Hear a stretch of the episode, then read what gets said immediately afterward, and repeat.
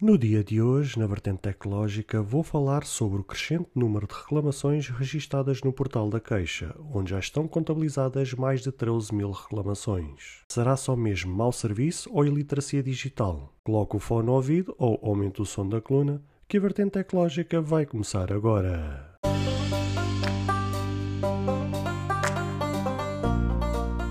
Olá, seguidores e ouvintes deste fantástico e inigualável podcast de tecnologia. Eu sou André Silva e esta é a nossa, a vossa vertente tecnológica.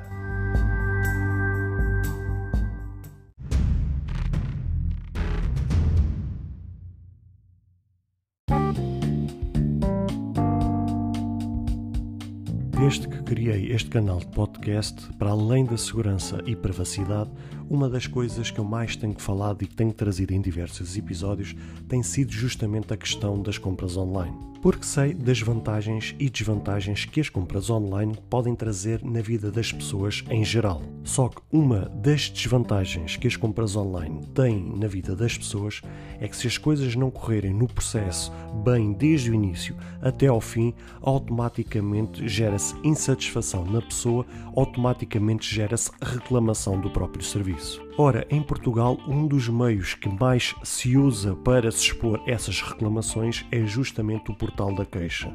Ora, o portal da queixa alertou para a importância de se comprar em segurança e defende a necessidade de se aumentar a literacia digital. Precisamente segundo dados do próprio portal, desde o início do ano, o portal da queixa, que é a maior rede social de consumidores em Portugal, chegaram mais de 13 mil queixas relacionadas com compras online, o que dá uma média de 35 reclamações por dia. Passando agora para dados mais estatísticos, de acordo com a análise conduzida pela própria equipa do Portal da Queixa, entre os 20 subcategorias em estudo, 66% das reclamações por compras online são dirigidas aos setores tecnologia eletrónica de grande consumo, sites de reservas de viagens, equipamentos desportivos, comércio a retalho, vestuário homem e senhora e marketplaces internacionais. As marcas inseridas na categoria Tecnologia Eletrónica de Grande Consumo lideram as experiências negativas no comércio eletrónico. Posto isto, por fim, entre os principais motivos de reclamação apresentadas pelos consumidores portugueses ao nível de compras online estão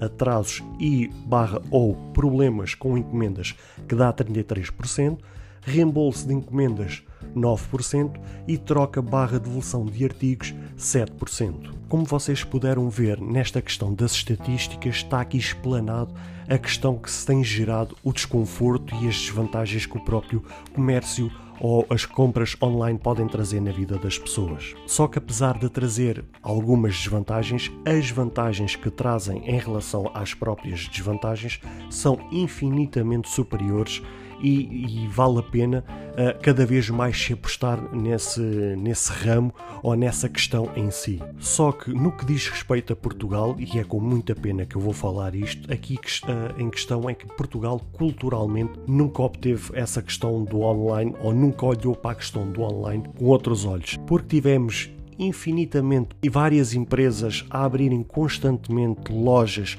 porque achavam que culturalmente era assim que as coisas deviam funcionar. Tivemos sempre a questão, aos poucos, ter havido a questão da criação de sites das próprias lojas para apresentar os catálogos, mas não mais do que isso a questão depois das compras ou era um procedimento às vezes deslavado, ou porque não estava a informação toda, ou porque não havia grandes promoções, ou porque não havia grandes descontos, ou porque a informação do próprio processo da compra online não era muito claro, ou seja, havia aqui diversas questões que se levantavam que meio que empurravam as pessoas a sair fora do online para ir para a loja física. E, pelo menos do meu ponto de vista, na minha opinião, realmente nunca houve uma grande aposta tecnológica na vida das pessoas, no que se pode dizer a cidadãos portugueses nesta questão, ou seja, nunca houve uma aposta de literacia digital, de literacia tecnológica para mostrar às pessoas que o digital era uma coisa para o futuro e que era uma coisa que poderia facilitar em muito a vida da, das pessoas e dos cidadãos em geral. Só como nunca houve essa aposta, vem uma pandemia que meio que forçou essa questão do digital.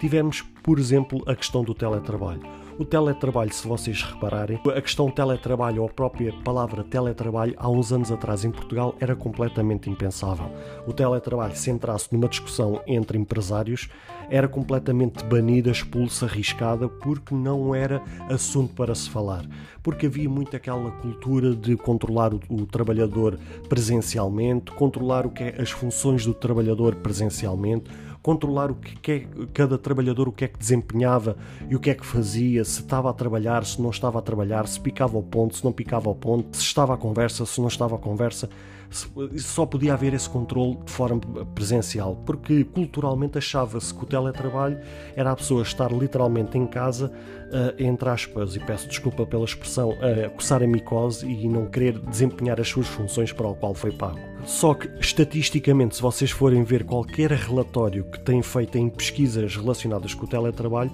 vai provar exatamente o contrário. É que no teletrabalho é quando as pessoas trabalham exatamente mais. Ou seja, as pessoas quando estão em teletrabalho é quando trabalham mais, é quando fazem mais horas do que aquelas para o qual elas foram contratadas, é quando desmultiplicam-se em várias funções quando presencialmente não, não o fazem. Ou seja, o trabalho estatisticamente e em várias pesquisas, em vários relatórios, veio provar exatamente o contrário. E se a gente fazer um paralelismo justamente com a questão das compras online, é exatamente a mesma questão. A compra, as compras online ou esta questão do comércio online era como se a gente quisesse dizer que isto era uma coisa do diabo, ou seja, isto era uma coisa maléfica, isto era qualquer coisa impensável, não havia essa cultura. Isto abria-se qualquer loja em qualquer esquina, independentemente independentemente de, das despesas que uma loja física acarretava, independentemente da contratação de funcionários que isso acarretava, da, da própria logística de um espaço físico que isso acarreta,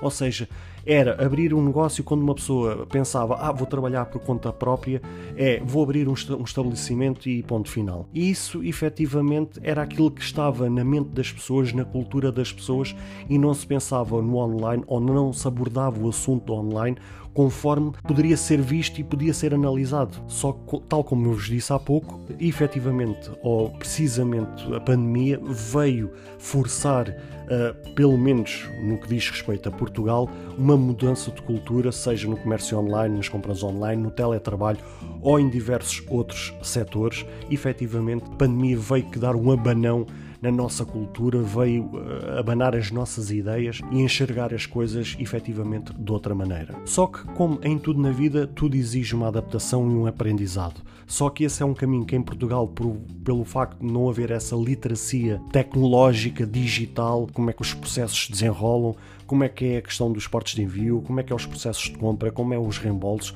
como é que é as devoluções, as trocas, etc, etc. Como não há essa abordagem, esse aprendizado, então é um caminho que tem que ser trilhado passo a passo. Só que para isso acontecer, há duas coisas que efetivamente têm que acontecer. Primeiro, tem que haver vontade da própria pessoa se adaptar a essa realidade analisando e pondo na balança efetivamente e precisamente o que é, quais são as vantagens e as desvantagens do online e o que é que isso vai beneficiar a vida da própria pessoa, como também do próprio lado do comércio online tem que haver cada vez mais uma aposta nisso. E temos um maior exemplo de algo que eu tenho aqui falado diversas vezes, que tem sido a questão da Amazon. Ora, a Amazon vem justamente para provar e para nos mostrar que a Amazon, a nível do online, funciona o melhor que pode haver. Tem um dos melhores serviços pós-venda do mundo, todo o processo de compra, desde o início até ao fim, é espetacular. Os processos de reembolso, de devolução, não há igual. E meio que a Amazon veio provar às empresas no setor tecnológico e em tantos outros setores em Portugal que o online é uma aposta que tem que ser encarada com outros olhos, que tem que ser vista com outros olhos, independentemente das reclamações ou do, das problemáticas e das desvantagens que o comércio online pode trazer. Mesmo que haja 33% de reclamações relacionadas com, com atrasos ou com problemas de encomendas, mesmo que haja 9% de reembolsos sobre encomendas, mesmo que haja 7% de trocas ou devoluções de artigos, as coisas têm que ser encaradas de outra forma para então assim prestarmos às pessoas um melhor serviço. E o melhor serviço passa por mudar a visão de negócio e implementar as coisas tal como elas são, olhando para outras empresas de sucesso na questão do online e verem que realmente podem ser implementados alguns processos equiparados com outras empresas que passam a ser um modelo de negócio para nós, passam a ser uma referência para nós, implementar, nem que para isso seja um copy-paste de exatamente desses processos, na implementação no dia a dia nesses processos e verem que efetivamente isso pode trazer outros benefícios às pessoas e assim prestar o um melhor serviço, desde não haja problemas com as encomendas, não possa gerar devoluções, não possa gerar reembolsos, não possam gerar nada disso. Ou seja, primeiro de tudo tem que se mudar a visão, implementar os, o sucesso de outros exemplos que vemos lá fora e assim realmente encararmos em Portugal o serviço do comércio online efetivamente com outros olhos, tal como nunca foi feito até então.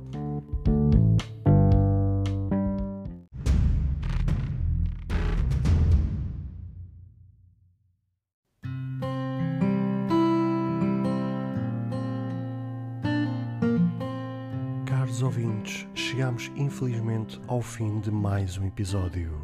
Espero que cada um de vós tenha gostado. Se de facto gostaram deste episódio, passem no Apple Podcast e avaliem e comentem este podcast. Ou se a vossa plataforma de podcast permitir fazer alguma avaliação, então peço que o possam fazê-lo, para que seja recomendado nas pesquisas e chegue a mais pessoas. Se vocês quiserem ser apoiantes deste projeto, basta aceder ao link que está na descrição deste ou qualquer outro episódio. Caso tenham alguma dúvida, ou queiram fazer alguma crítica, seja ela positiva ou negativa, ou até mesmo queiram sugerir algum tema para ser falado no futuro em algum episódio, todos os contactos estarão na descrição de cada episódio, incluindo este. Beijos e abraços e até ao próximo episódio.